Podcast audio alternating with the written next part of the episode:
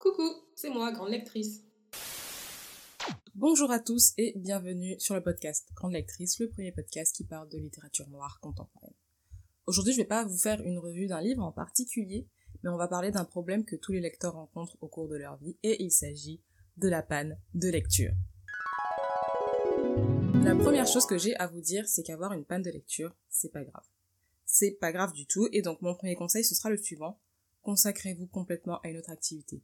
Je sais que une panne de lecture, généralement, c'est quand on a envie de lire, mais il n'y a rien à faire. Peu importe les livres qu'on lit, ben, ça ne fonctionne pas. On n'arrive pas à suivre l'histoire et parfois même on a, on voit le livre sur notre table de chevet, mais on n'a pas spécialement envie d'y aller. Et ben, du coup, c'est pas grave. Consacrez-vous à une autre activité, peu importe ce que c'est, le tricot, le crochet, les séries télé, peu importe. Posez votre livre et vous y reviendrez plus tard. Euh, arrêtez de lire. Ça, c'est vraiment le meilleur conseil que j'ai à vous donner. Cependant, je sais que certains d'entre vous, ça vous embête euh, particulièrement, ces histoires de peine de lecture. Et pourquoi ça vous embête? C'est notamment et probablement parce que vous tenez un score de ce que vous lisez, c'est-à-dire euh, vous avez un certain nombre de livres. À lire soit par semaine, soit par mois, soit par année, et probablement certains d'entre vous, vous êtes inscrits sur cette petite application qui s'appelle Goodreads, si je ne me trompe. Moi, j'ai complètement euh, arrêté Goodreads, j'utilise une autre application pour savoir ce que j'ai lu, etc. Mais quand vous êtes sur cette application Goodreads, pour, euh, pour ceux qui ne savent pas, vous êtes obligé, quand vous ouvrez l'application pour la première fois, de mettre un score et un nombre de livres que vous allez lire par année. Donc, moi, l'année dernière, je crois que j'avais mis 70 livres. J'ai même dépassé ce score de 70 livres. Néanmoins, c'était quelque chose qui m'intéressait beaucoup moins au moment où je l'ai fait parce que tenir un score de ce qu'on lit, je trouve que c'est un peu anxiogène et je sais que certains d'entre vous, vous lisez je ne sais pas combien de livres par, euh, par mois, voire par année. C'est tout à votre honneur, d'accord. Mais moi, je trouve ça anxiogène au possible. Je vous encourage pas à faire ce genre de choses. Si vous avez un plaisir de la lecture, ayez le plaisir de la lecture juste pour lire, pas pour euh, dire oh bah voilà j'ai pu lire 1000 euh, livres cette année, ça n'a absolument aucun intérêt je trouve et de toute façon quoi qu'il arrive vous n'aurez même pas assez d'une vie pour lire tous les livres sur Terre. Je sais même qu'il y a des challenges qui existent du style lire un livre par jour pendant une semaine. Et ça, c'est vraiment le type de challenge que je ne ferai pas parce que si vous lisez un livre par semaine, alors ça dépend de vos activités à côté, bien sûr, mais dans, on va dire, la majorité des cas, vous allez vous forcer à lire à un moment. Et bah, c'est pile ce qu'il vous faut pour tuer ce plaisir de la lecture. Souvenez-vous, il y en a certains d'entre vous, je sais que vous aimez énormément lire, mais par contre, les livres qu'on lisait à l'école, comme c'était des lectures forcées que vous n'aviez pas choisies, vous aviez beaucoup, beaucoup de mal à lire, et ben là, c'est pareil. Ne vous forcez pas à lire, ça va juste augmenter votre frustration par rapport à la lecture, mais ça vous ne servira absolument pas. Néanmoins, si ce problème de panne de lecture perdure un peu trop longtemps à votre goût, je peux quand même vous donner quelques clés pour essayer de vous sortir de cette petite panne. Alors, pour commencer, pourquoi a-t-on des pannes de lecture? La majorité du temps, quand on a des problèmes de panne de lecture comme ça, c'est parce qu'on est probablement à une mauvaise période de l'année. Alors, outre les soucis personnels que vous pourrez rencontrer et qui pourront évidemment exacerber ces problèmes euh, de lecture que vous allez rencontrer, on peut être à la mauvaise période de l'année.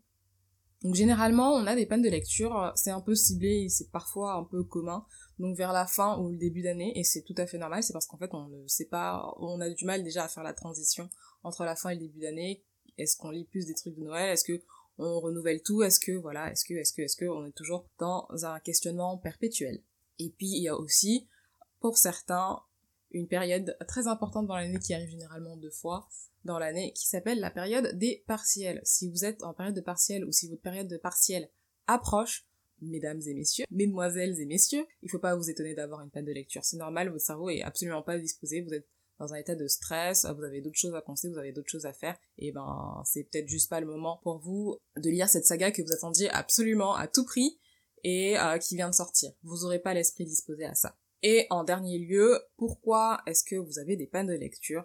C'est tout simplement parce que votre cerveau en a marre. Il veut lire autre chose que le genre auquel vous vous cantonnez depuis des années. Vous ne lisez que du jeunes adultes Alors allez voir ailleurs. Vous êtes en bouche sur la fantaisie lisez des romans d'enquête. Vous avez besoin de vous évader en fait, de lire autre chose, de lire des styles différents, parce que lire la même chose tout le temps, ça vous endort. Et je sais, c'est difficile, mais il faut faire un peu d'esprit d'aventure pour lire autre chose que le genre auquel on est attaché et accroché. Et Si vous faites ça, l'appétit littéraire devrait vous revenir petit à petit et vous pourrez reprendre votre genre de doux auquel vous êtes attaché et que euh, vous adorez plus que tout. Moi, par exemple, j'ai eu ce problème, il me semble, il y a quelques années. Alors, j'ai toujours des pannes de lecture de temps en temps, mais c'est pas des pannes de lecture qui euh, durent très longtemps, justement, parce que ben, j'ai compris cette petite technique qui est d'aller voir ailleurs et de voir ce qui se fait un peu ben, dans le monde de l'édition. Je sais que c'est pas facile, hein, mais néanmoins, je pense que c'est aussi nécessaire. Moi, à un moment donné, j'avais eu ce problème de panne de lecture, comme je vous l'ai dit, et ce que j'ai fait, alors euh, j'ai toujours été euh, dans la fiction, dans la chick etc.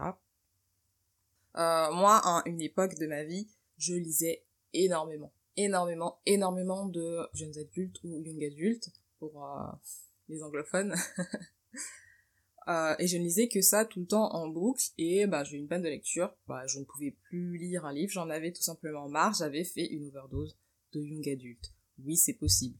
Donc ce que j'ai fait, c'est que j'étais un peu voir ce qui se faisait ailleurs. Et j'ai pris un roman d'enquête. Alors, je crois pas que je pourrais vous redonner euh, le nom, je, me rappelle de comment est la couverture, mais j'ai lu un roman d'enquête en sachant qu'à cette époque, euh, c'était pas du tout, mais alors pas du tout le genre de livre que je lisais, ça m'embêtait un peu même de lire des romans d'enquête. Cependant, j'ai beaucoup apprécié l'expérience et c'est quelque chose qui m'a euh, débloqué ma panne de lecture. Et euh, c'est vrai que je me suis dit à ce moment-là qu'effectivement, je pourrais peut-être lire euh, d'autres choses que du young adulte. Alors évidemment, je suis retournée au young adulte petit à petit pour finalement pas délaisser ce genre parce que j'en lis toujours de temps en temps. Mais c'est quelque chose qui s'est fait progressivement. J'ai un peu switché. je suis retournée à, des genres que j'aime plus, c'est-à-dire euh, la chiclite, ce genre de choses. Et maintenant, j'ai des lectures qui sont à peu près plus diversifiées. J'aime bien euh, les romans psychologiques, j'aime bien les romans d'enquête, je peux toujours lire de la chiclite, des fois je lis du young adulte, enfin voilà, je varie un peu, ce qui fait que ma lecture est très diversifiée. Et puis je lis de la poésie aussi, il faut pas l'oublier celle-là. la pauvre, on l'oublie toujours. Ce qui fait que ben, je m'ennuie rarement en fait dans euh, les choses que je peux lire, et c'est vrai que des fois il y a tellement de choses et d'informations que ce qui va me créer une peine de lecture, c'est que je ne vais pas savoir où donner de la tête, mais ça, c'est un autre problème. Et en réalité, c'est pas tant que ça un problème.